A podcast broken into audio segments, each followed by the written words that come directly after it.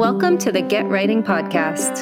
I'm your host, Liz Mugavero, and I'm obsessed with all things writing, creativity, and telling your stories in your authentic voice because I believe a good story can change the world.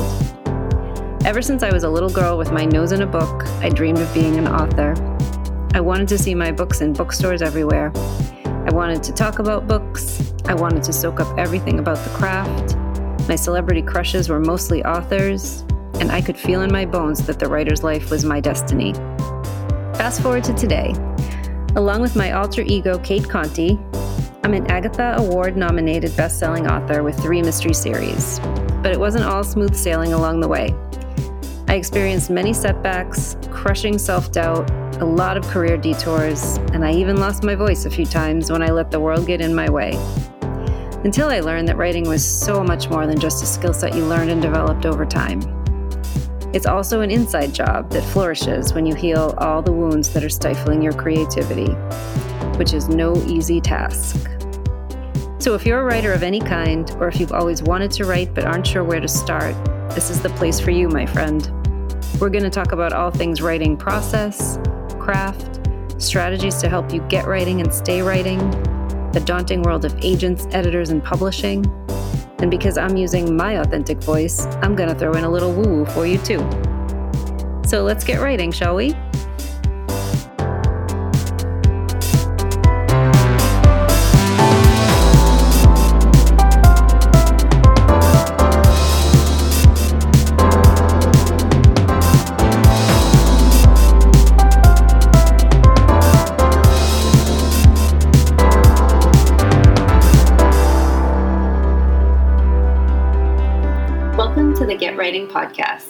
I'm your host, Liz Mugavero, and I have a special guest today, a historical fiction author named Shirley Novack, who recently published her first book. Which obviously that alone makes her special, but really the fact that she wrote and published this book in her mid 70s was so inspirational that I knew I had to talk to her for the show. And not only that, but she's just got a mindset about writing and about life in general that I'm envious of. I mean, she really knows how to think about life. She knows how to think about things in a positive way. She just is so full of life and she's always looking for something new.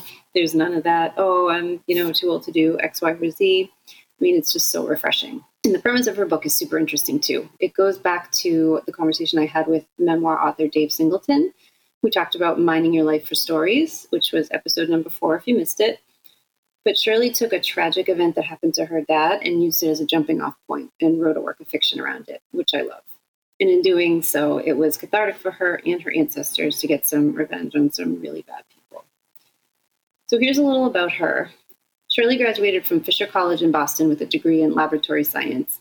After she had her three kids, she went back to school to become an interior designer and has been running her own business for the past 38 years before turning to writing as a new career. And so, like that alone, too, right? She never thought about writing really before this. I mean, she talks a little bit about an experience she had in her fourth grade class with a teacher who was really supportive of her writing. And so she, you know, kind of filed it away as something she would like to do, but it was never something she thought about as a career. And then, you know, in her 70s, she decided, hey, I'm going to do it. So I just, I love that so much. So, this conversation was so much fun, and Shirley is truly a role model for things I talk about, like you're never too old to start, you're never too old to try something new, and mindset is everything. So, let's jump right into our talk. I can't wait to introduce her to you. Hey, Shirley, welcome to the Get Writing Podcast. Thank you. Thank you for having me. I'm glad you're here. So tell us about you. You're a historical fiction author. You just published your first book and would love to hear about it. Well, um, I have a lot of previous professions, but I've always wanted to write a book. I had a book in me. And I guess right before the pandemic was when I found the time I'm going to sit down and write myself a book. And my my father had a very interesting story. The beginning of his life was very unusual because like other immigrants, he came over here from Eastern Europe in the beginning of the 20th century. That's very similar to a lot of other people, and that's what signifies the dot dot dot in the title. But When he was 12 years old, his mother died, and his father, who was nasty, mean, horrible person, left he in the care of a brothel along with his nine year old brother. And while he was in the brothel, he was raped by a Polish soldier. Oh. His oh. father came to America and said, I'll send for you when I have money. And it took three long years. Now, that part of the book is true. The rest of the book is fiction. But I felt like I had a lot of meat to start with to create a really good story. And in the book, I have the Polish soldier that raped him coming back into his life in America. And so the rest of the book is revenge, murder, mayhem, kidnapping, love. All the fun things. All, all the good things that go into a good book. And um, it just came out of me. It just flowed out of me. And I was very lucky. I got a publishing company immediately and who loved it. And now I'm on my second book. That's amazing. And I love the I love the merging of the real life story with the fiction. Um, I had talked about this on a previous podcast with uh, a friend of mine who was a memoir writer, and we talked a lot about you know how you can mine your life for stories but they don't have to be specifically related to a memoir or a biography or, or something like that and how you can kind of take those nuggets and make those you know kind of use your imagination and let it run wild and see where the story might take you. Was that a difficult choice to make given that this was about your dad? I was sort of able to separate myself from it. Um, I think the most difficult part of the book was that I had his his his father and his step stepmother were very much part of my life growing up, and they were as evil and as horrible people as could be imagined. And I think writing about them just got my blood boiling, mm, you know, yeah. because they were real people. And I did not change their names in the book because I felt they did that they deserved to be thrown under the bus. They were so awful. Yeah. And um, but other than that, I mean, the rest of the I kept telling myself it's fiction, it's fiction. This isn't real. And I had a I, I hated it ending. In fact, I had a really difficult time with the with the final chapter because I didn't want to let it go. It's like a, a child, mm. you hmm. know. It becomes part of you, and I just didn't want to let it go, but I did. And it's gotten great reviews. I've been doing book a lot of book clubs, podcasting, signings, and it's a whole new world for me. That's so great. So what would you so thinking about, you know, it's historical fiction and you know, you said there's a lot of a lot of themes thrown in there. What would you pull out as the main one or two themes that really drove the way the story ended up? Endurance. Mm. Um, no matter how bad life may may seem and no matter what life throws at you, there can always be a light at the end of the tunnel if you strive for that. And um, like I wake up every morning and I think I'm I'm going into my own parade because I really have a very positive outlook on life. Oh, I love that. today's Shirley's parade, um, and I just think that life is a gift. It's a wonderful gift, and you make the most of it. And people who people who sit by and do nothing and just say, oh, me, why me? I can't, I can't, I can't. Um, they can. Yeah. They can. You can. And I feel sorry for people like that because they can't get out of their own way. In my father's case, he came to America, he learned a trade, he became a very well respected furniture maker, and he did very well and he learned English. He came over here not knowing one word of English. And he taught himself. He went to school and he learned. And when he died, the eulogies, I mean, he was still, he was never wealthy. He was successful in life, but he was never wealthy. And when he passed away, 300 people showed up at his, at his funeral. Wow. And it was on the 4th of July, so we didn't think anybody would come. and they gave him glowing eulogies. He was just a wonderful person, very dignified, very humble, very respectful. And um, I think my takeaway from the book is that, you know, no matter how bad life seems, no matter how how adversarial things may be in your life, you can turn it around. You just have to want it. And um, he did. He did.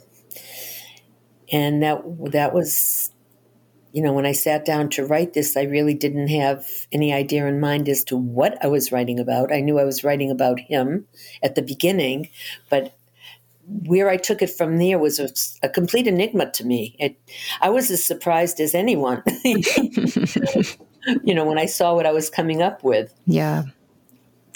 100% though mindset is so critical um, and i want to talk about that for a minute because it sounds like you had a really great foundation for that from your dad and you know you have that tendency yourself to you know really look for the positive but when you were i know you've had multiple careers you came to writing kind of later on in life um, was it a challenge for you to keep that attitude as you were you know looking at this whole new challenge what was that like for you i've always been I knew I always had a talent for writing. You know, um, I would write poetry. I always wrote short stories and things like that as a kid. And as I was growing up, I helped my kids with their term papers, and I always loved to write. I never thought I'd publish a book. But um, finally, I said, uh, you know what? You do have a story to tell. Why not sit down and write? Whatever happens, happens and because um, my careers are so diverse i mean i started out with a degree in laboratory science and i was a surgical assistant and from there i went on to teach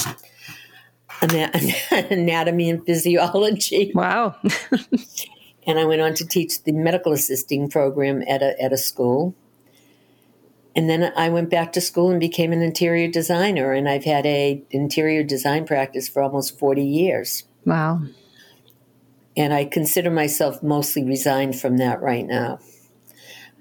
I just want to write. I love it. So, how, how old were you when you started writing this book? I'm curious.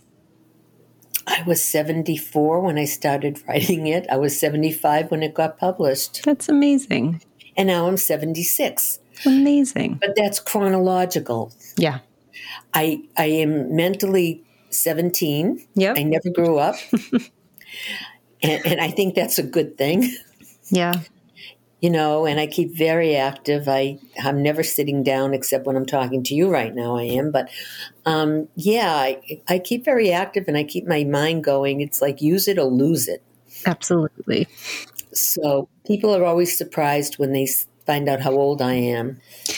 I think that's great, though. So, I mean, I, I want to spend a minute on that because that's, you know, I, a lot of things I hear. So, I, I have a membership site for writers, and, you know, the people who um, come to the site or, or, or, come to the membership are, you know, usually coming back to writing or or just starting writing for the first time, you know, after they've been working in other careers or you know have you know their, their kids are grown or, or something like that and and i hear from so many people who are you know 30 or 40 years younger saying, is it too late for me to start doing this now?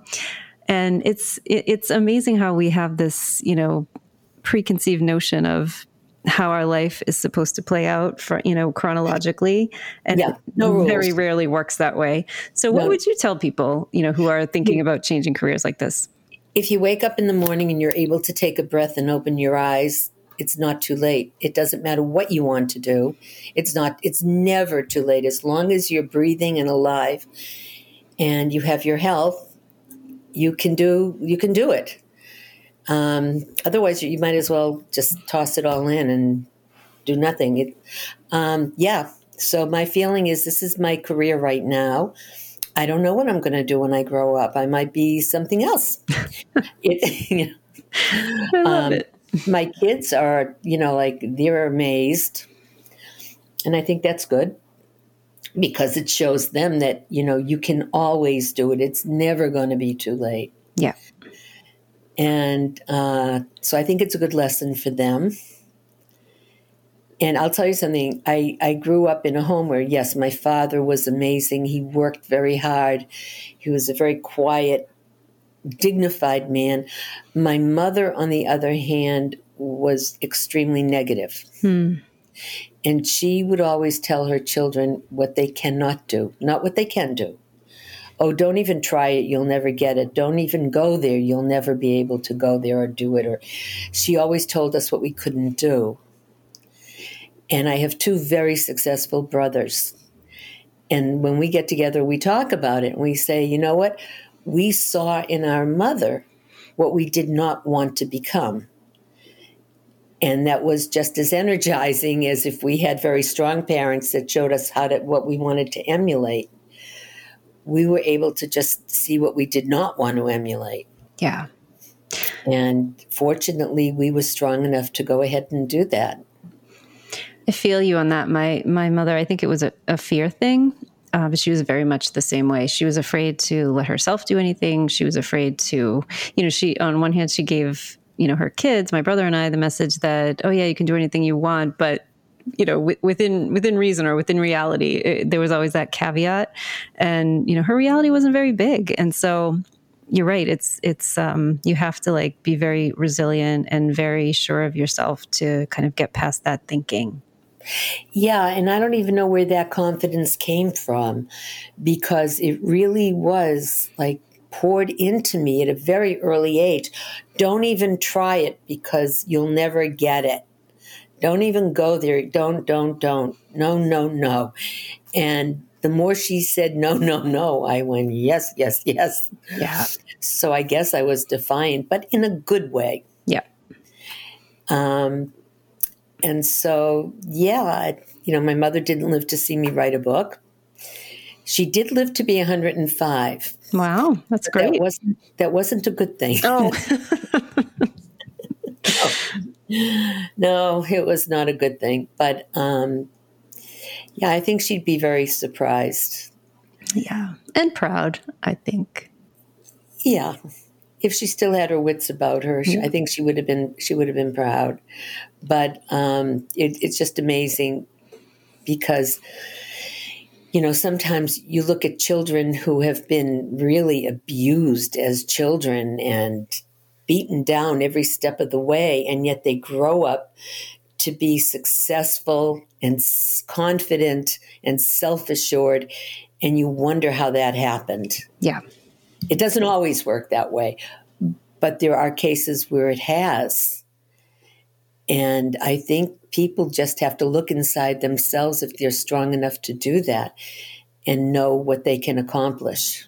Absolutely. And as far as I'm concerned, the sky is the limit. There's nothing you cannot do if you put your mind to it. I mean, I can't be an astronaut. I definitely I know I have nothing in me at all that knows how to put wires together, but I don't try. So I love it. That's really beyond my realm of thinking. I don't even know how the telephone works. I really don't. It, it astonishes me. So let's go back to writing because I'm I'm interested in your your process and how this came to be. So you started writing, and a year later the book was published. Is that yeah. am I getting that right? Okay. Yep. So did well, you, a year later it was accepted by a publisher. Okay. So you wrote it pretty quickly. Did you have any background in you know writing? Did you take any courses? Like did you did you go to school earlier on for writing? Like how did you know how to set a book, how to structure a book, how to you know get it done? Honestly, I don't know. I just sat down and wrote. Well, I when I was in the fourth grade, and this is in my book. This is my. I have one acknowledgement in my book, just one, and it's to Mr. Willett, who was my fourth grade teacher, and he gave us an assignment to write a poem about spring. And he was so impressed with my poem, he made me read it to the entire school. And he took me aside afterwards and he said, I just want you to know that I think you're going to be a great writer someday, and I don't want you to ever stop writing. I was nine years old. Oh, that's amazing. I never forgot that. And that was the impetus that made me always want to write. When I sat down to write, English has always been my language. I love the language. I'm very good at um, punctuation and things like that. So very little editing actually had to be done. I just sat, you know, I was a voracious reader, so I knew what books looked like. Um, I just sat down and started writing. And I did whatever research I had to do. And I just wrote the book. Don't even ask me how. I, I honestly don't know it just came i felt like there was a hand over me guiding me showing me what to do and i did it and i couldn't just go into simon and schuster or random house and say here publish my book but i didn't want to self-publish yep so i found this company called fulton press they're a hybrid company and if people don't know what a hybrid company is they do everything from soup to nuts. You have to put a small amount of money up front, and I think it's a small amount of money. And if they accept your book, they publish it for you. They do the editing, they do the layout, they do everything. So they didn't charge to read the manuscript, which was also not always the case. And I sent them my manuscript, and they said, We'll call you in a few weeks and let you know if we accept it or not. And they called me in three days. And they said, We'd like to publish you. And then it just went bing, bing, bing. I mean, they edited it for me, but I have to say that there wasn't a lot of editing that had to be done. They did the page layout. And then just as it was about to come out on the newsstand, like it was about to come out and be published, pandemic was in and the supply chain was very bad. So it got put off for a few months. But still, I would say I gave them the, the manuscript in May of 21. And the book came out in March of 22. Wow, that's great. Yeah. That's great. So it was supposed to be out in November of that year, but it didn't.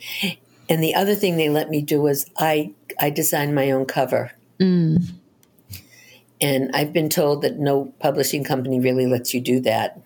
So did you do it yourself? Is that another one of your talents, graphic design, or did you outsource it? No. Okay. No. I I I explained to them exactly how I saw it in my head. And they would do some drawings and get back to me. And it took a few times. They had the general idea. And then one day they sent me a drawing and that was it. I said, This is what's in my head. No, I can't draw it to save my life. I'm an interior designer, but I cannot draw. Yeah. I can point my finger.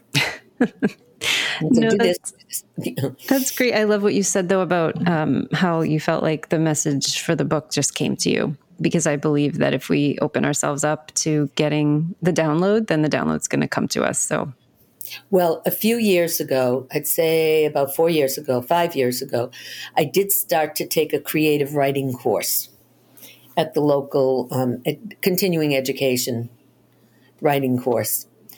And the one thing I learned from taking that is that if you write, you have to just just sit down and let it go. Just go. Be honest and just don't hold back if what comes out is okay, fine, you can always go back and change it later.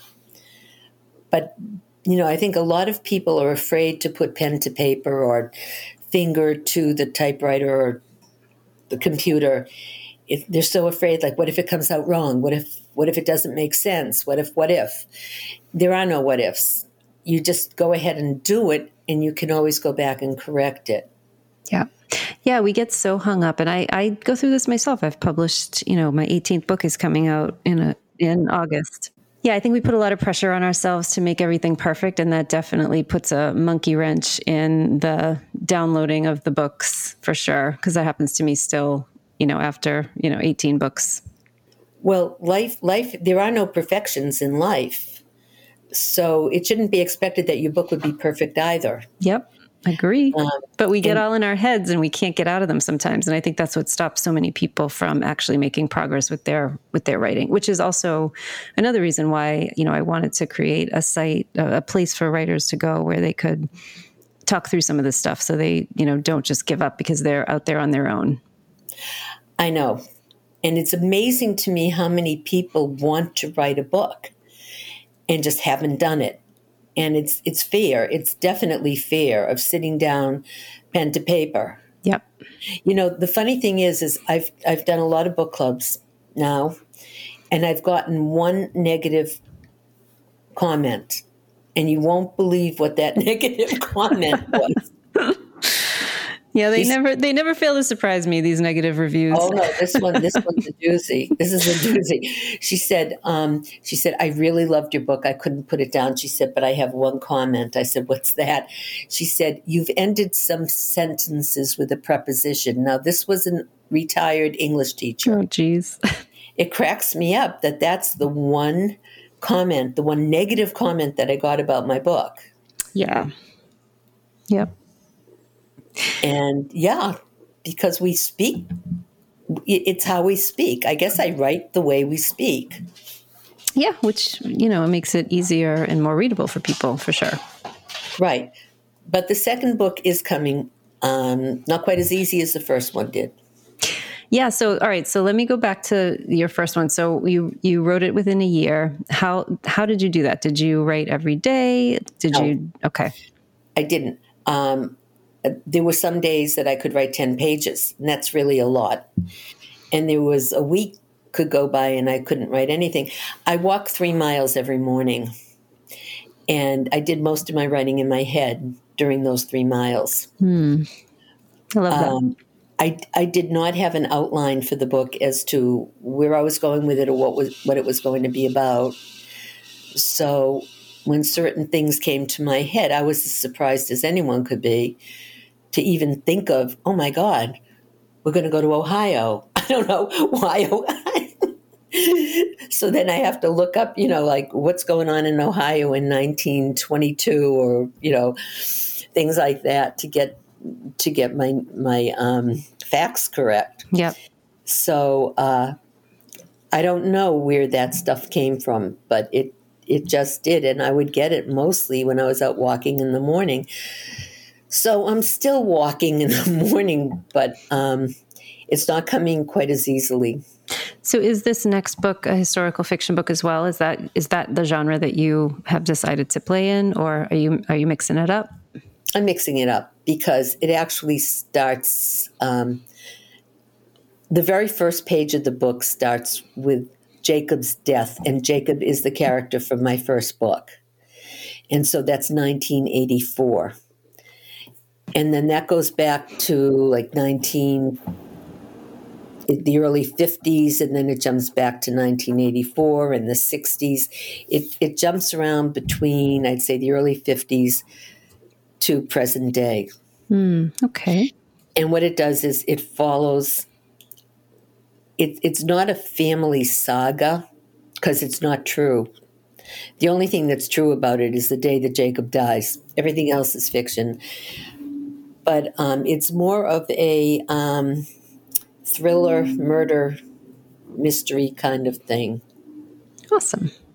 Yeah, which is a little different. Um, I've actually done some research on on mafia. nice. so I brought that into this nice Jewish family's life. and yeah, I, have mixed it up a little bit, but I'm still a little way from where I'm able to present them with the sample. So, do you start with research and then kind of figure out what you're writing about from there, or do you always start with your story or your characters first? I, I just start with nothing. I start with, I sat down and I just knew that the first page was going to be the beginning of the end of the first book. Hmm.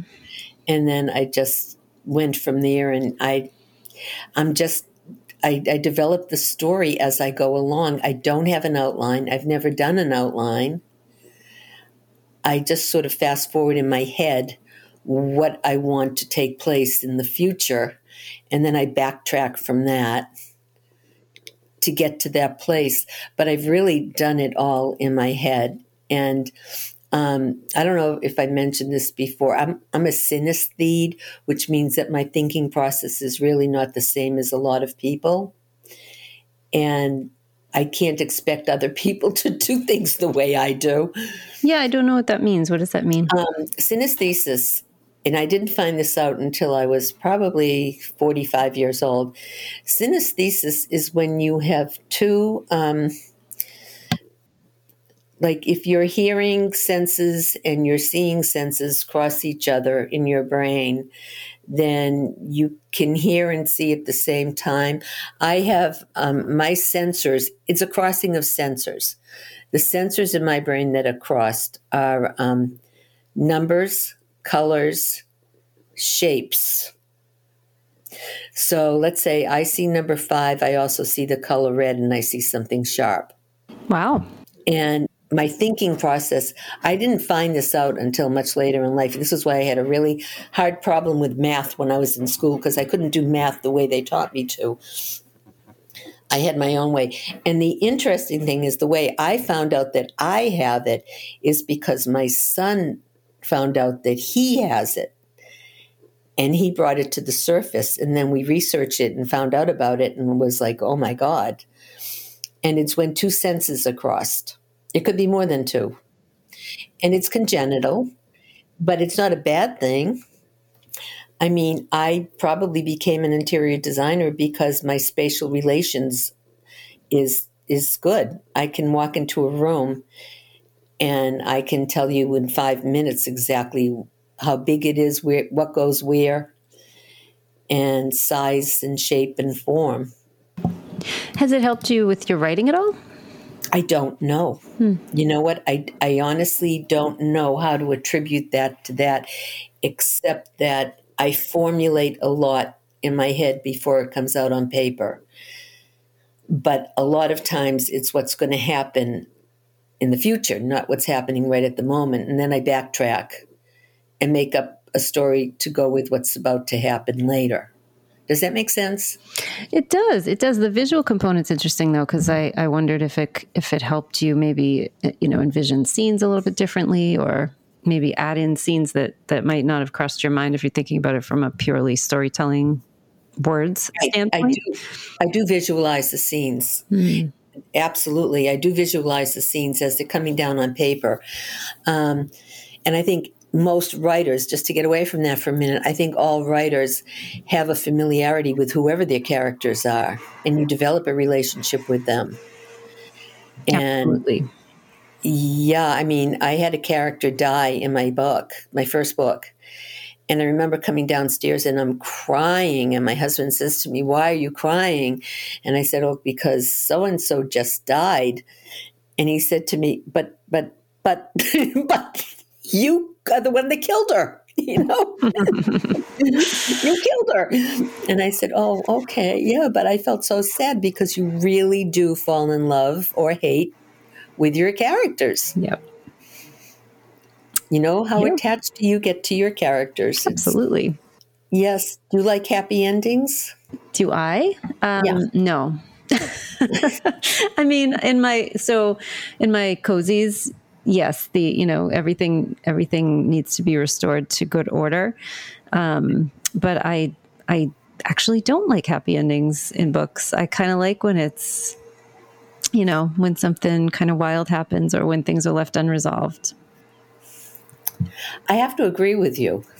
I do. I have to agree with you there. Um, but only if you know that something else is coming down the track. Maybe, or maybe not, right? Because life doesn't always have happy endings.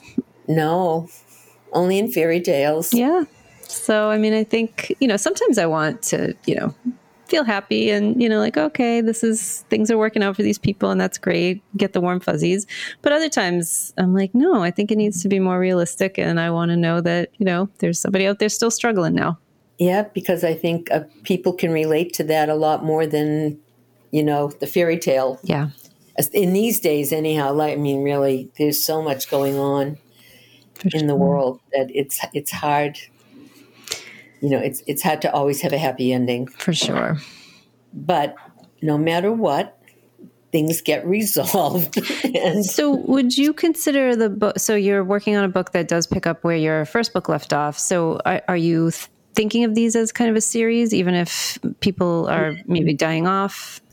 No. Okay. I, I'm really not because this book is so is so unrelated to the first book. It's just the characters in the book are the offshoot of the main character's children.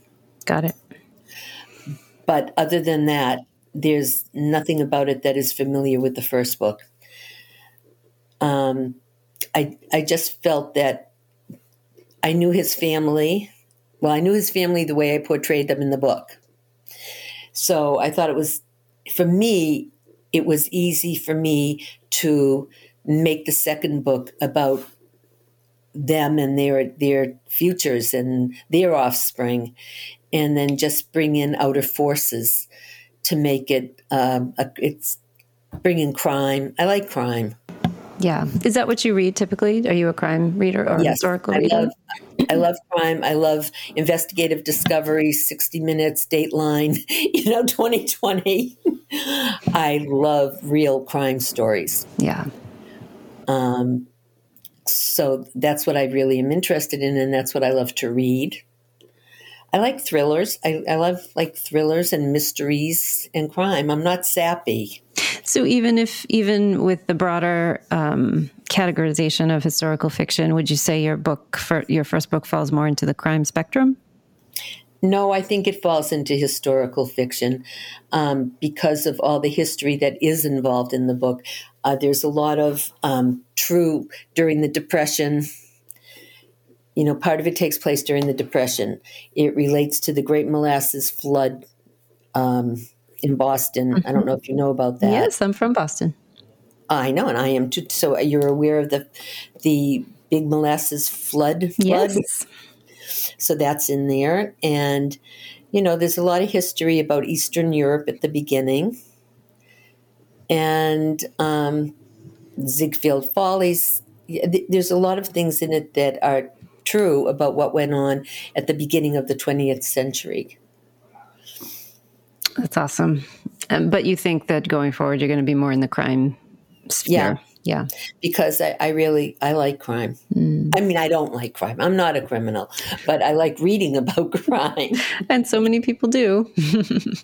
Yeah. Um, yeah, I love James Patterson. And uh, yeah, I like uh I used I just I like reading true crime novels as well.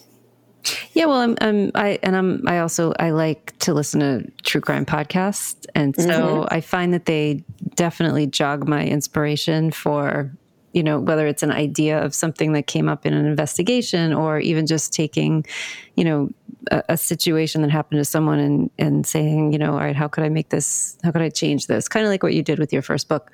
I would guess that it's the same for you. You get inspiration from things that have really happened. Yeah. I mean, when I I grew up in Boston and I lived around the corner from one of Albert DeSalvo's victims. Ooh. He was the Boston Strangler. Hmm. And I remember having to go out at night during those days. I mean, you were petrified to be out on the streets because he was there. Yeah. Wow, that's wild. And I, I don't know, I think that piqued my interest in, in crime, actually, probably. Um, because I was really a kid then. But it was pretty frightening to have him around the corner. Yeah. Killing someone.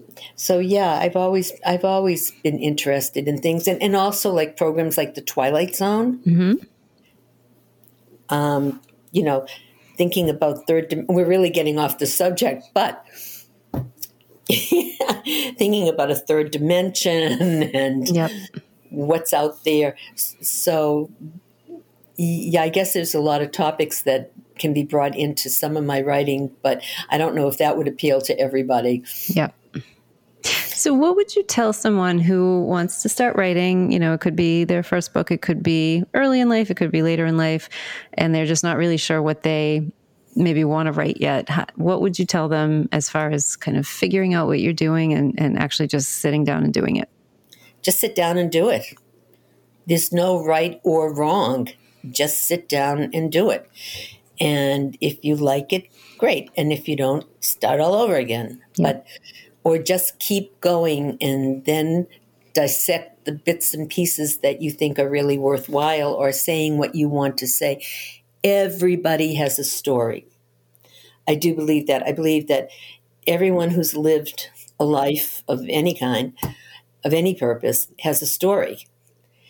And there's no right or wrong way to do it. You just do it. Be on. I think honesty is very important. That you're honest with yourself and honest with your readers. Absolutely. And um, just let it out there. When I when I go to my writing class, we get a prompt and we might have five minutes to write 500 words on the prompt. And you're not allowed to think. You, absolutely, you don't think. You just sit down and you start writing. You don't even know where you're going with it at the time. But when it's completed and you go back and you start reading it, sometimes you're just amazed at yourself at what you've come up with. Yep. So I, I, think it's a good practice too for people who like to write. Think about a subject, give yourself 10 minutes, and just see where you go with it. But don't even stop to think, just write. For sure, because then that can catapult you into something completely different or a whole new idea. I love that. Absolutely. Absolutely. No, I never would have known that 10 years ago. Hmm. That's great advice. So, Shirley, where can people find you? I'll put links in in the show notes, but just tell people where they can find you, your website, socials, and where um, they can um, buy your book. Well, my book is on Amazon, BarnesandNobles.com. It is an audio book out. Um, it's it's in you can get it at probably any library or bookstore. If they don't carry it, they'll get it. Um, it's published by Fulton Press, and um, my website on Facebook is Facebook Facebook.com forward slash Shirley um, Shirley hyphen Novack N O V A C K. And um, I'm on Pinterest and LinkedIn, uh, Twitter. Uh, Shirley B. Novack dot author is also on Facebook. That's another website.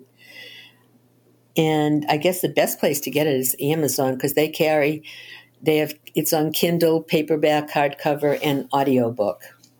Terrific. Well, thank you so much for being here. I, this was really great to get to know you and to introduce people to your work. And we're really looking forward to what you're going to do next. And Liz, I really look forward to getting your book. Oh, thank you. it's been a pleasure. Thank you so much for having me. Thank you so much. So I hope meeting Shirley was just as inspirational for all of you as it was for me. I love talking to writers who are just putting themselves out there and doing new things at any age. So I hope this conversation inspires even one person to start that novel without any more of the my time has passed ideas in their head. So I'd love to hear what you thought about this episode. Either send me a DM on Instagram and let me know, or head over to cateconte.com and send a message through my website. And if you would want to, make sure you rate, review, and subscribe to the podcast. It would really be great to, you know, help me get the podcast in front of more people. So thanks for tuning in, and we'll see you next week.